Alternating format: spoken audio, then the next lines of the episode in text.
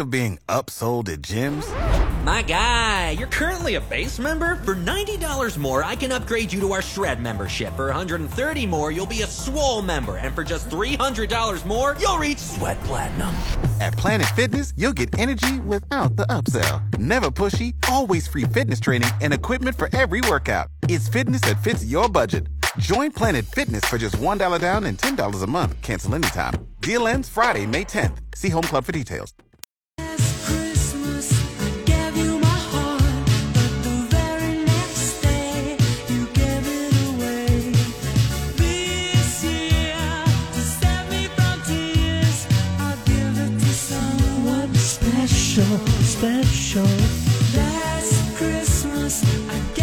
Welcome back into the morning hookup. Of course, we're playing Christmas music today.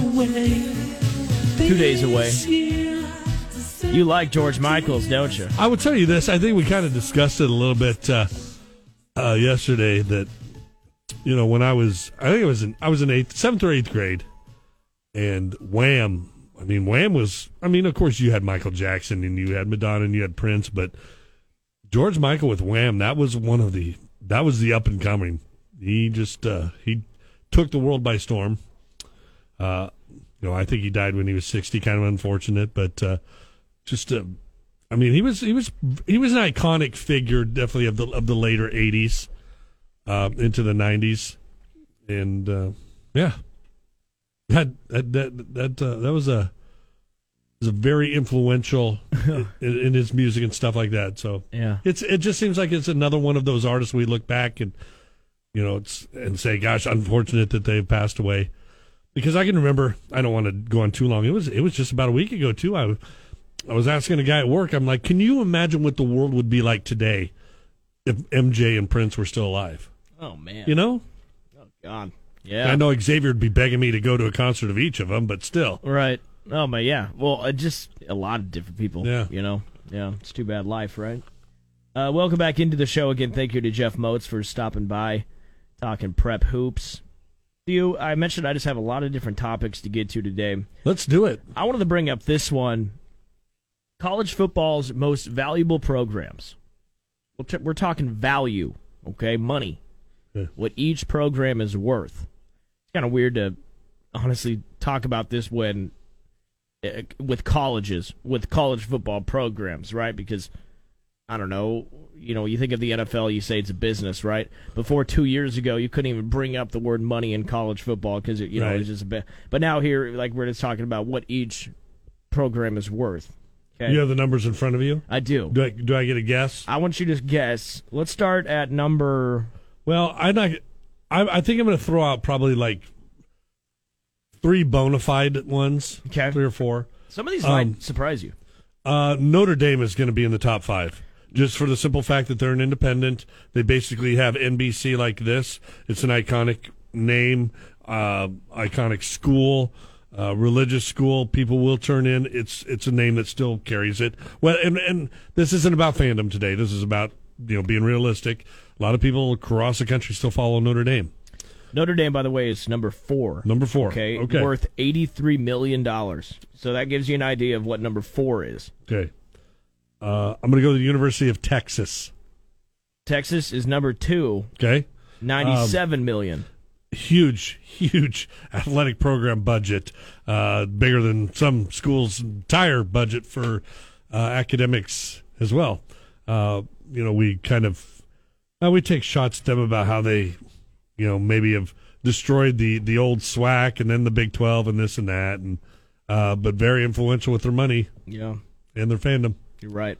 So they're they're number two. Okay. Texas is. Any guess on who's number one?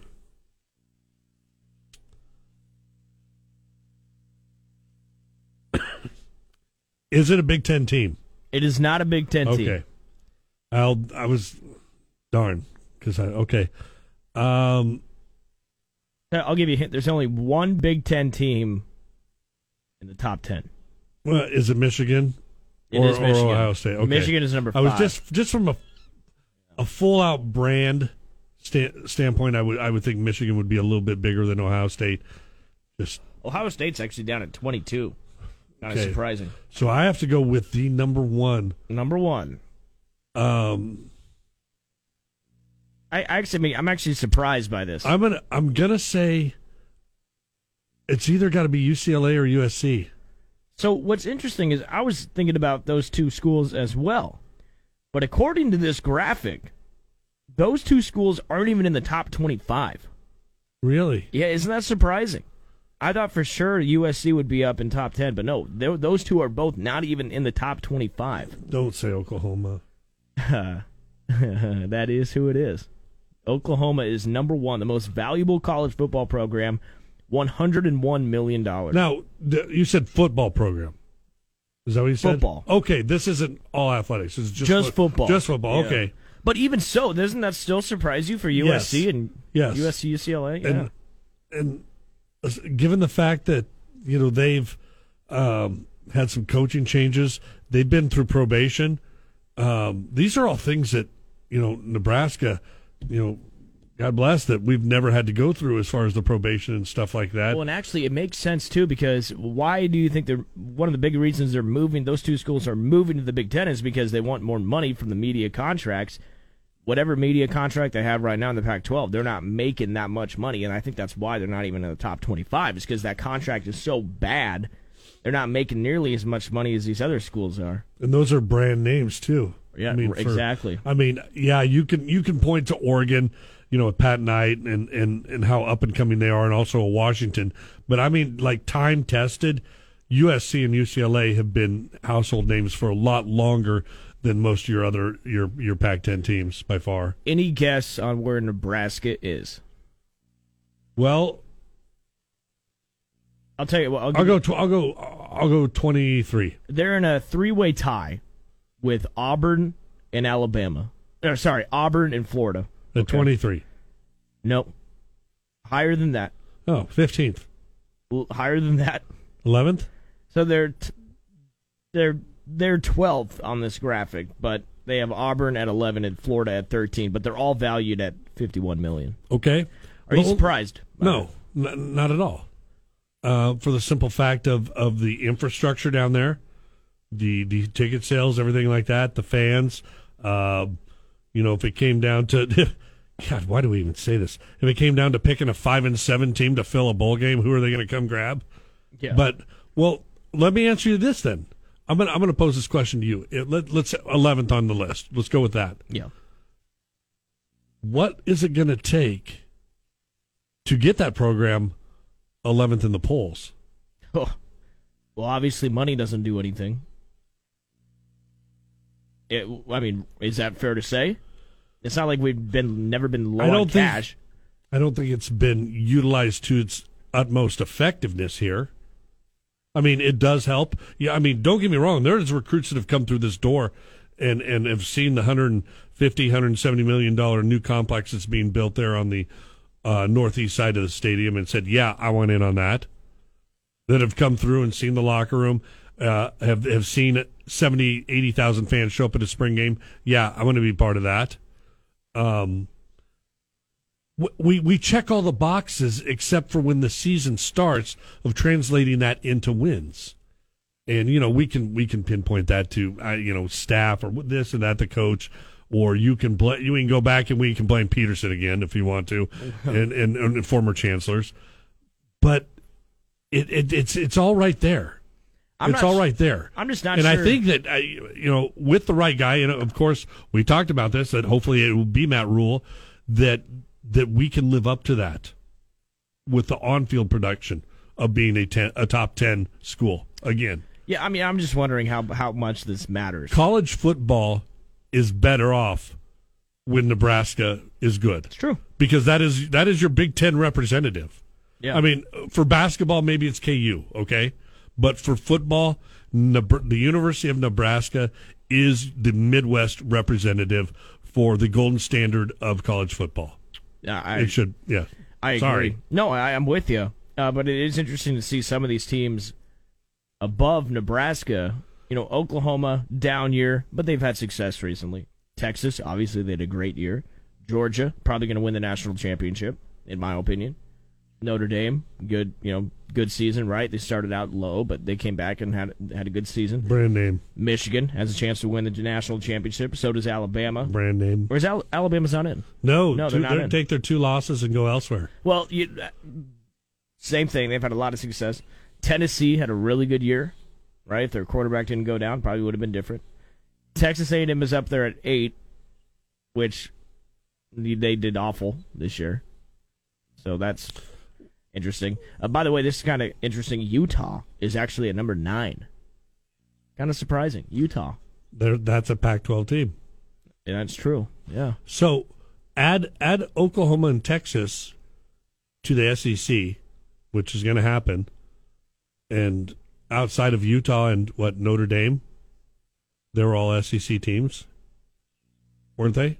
Yeah. Because I didn't. I didn't hear you say Clemson. Arkan- well, Arkansas is there at 10. Arkansas is Okay. an SEC team. Auburn's 11. Yes. And then, like I said, Nebraska at 12, Florida at 13. Who put out this list? Clemson is down there at uh, 23, by the way. Uh, this is estimated annual value according to GOBankingRates. All right. Okay. Just thought it was an interesting No, no, that definitely. conversation. Um, I, again, I got, I just have a lot of different things I want to get to. Uh, I want to get to this before we take a break. Uh, you know, we've talked a lot about the transfer portal and how tampering is a thing, right? Oh gosh, we, we you know, know it what's is. happening. But how are you going to stop it? well, and well, and how are you going to prove it? Yeah, good point. Well, there is evidence. I found this on Twitter. Mike Norvell. Okay.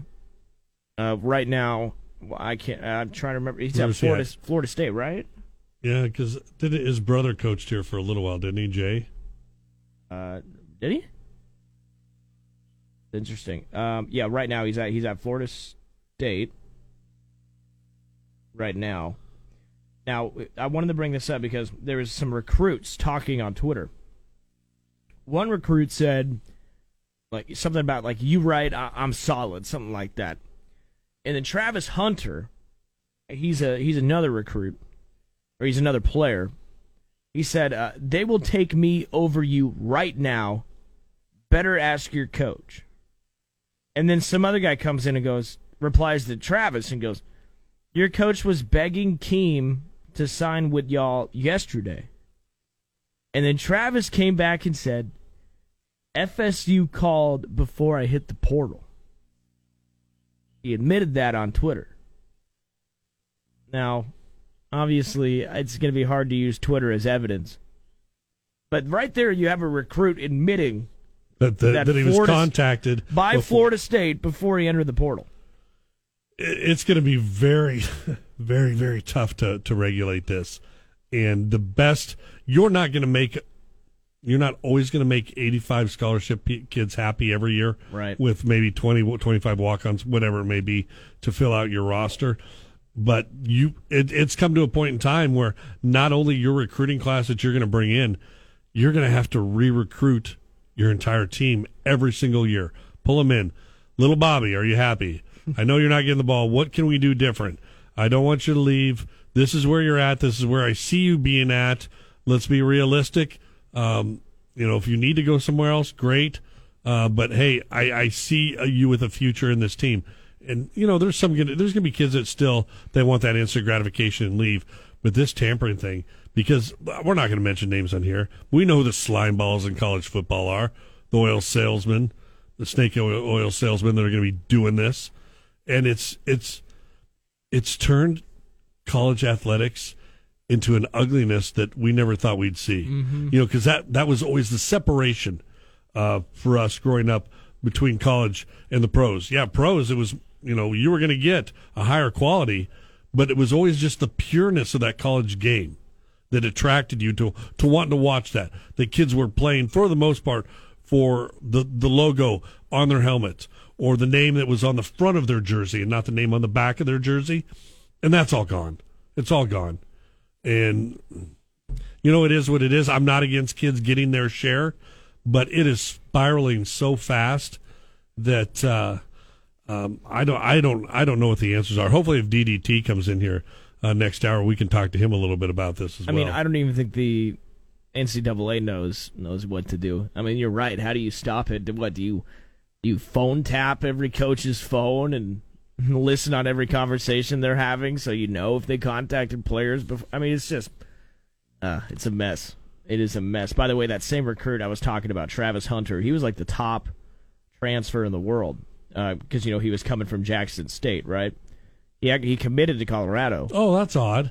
Yeah, I know, right? But what's funny is a few days ago, before he even announced where he was going, he said that he will announce he's transferring, where he's transferring, when he gets 100,000 subscribers on YouTube. How stupid. Ridiculous. I don't care enough to where he's going to subscribe. No, I mean, you shouldn't. Do you do you need that sort of pomp and circumstance and self gratification? Yeah, he, he does. He does apparently. I'm happy with my 59 TikTok followers. You should be, Thew. You should be. be proud of that. Uh, yeah, so that's what's going on uh, with those two topics. Let's take a break. When we come back, a familiar face has been reinstated in the MLB. Talk about that when we come back.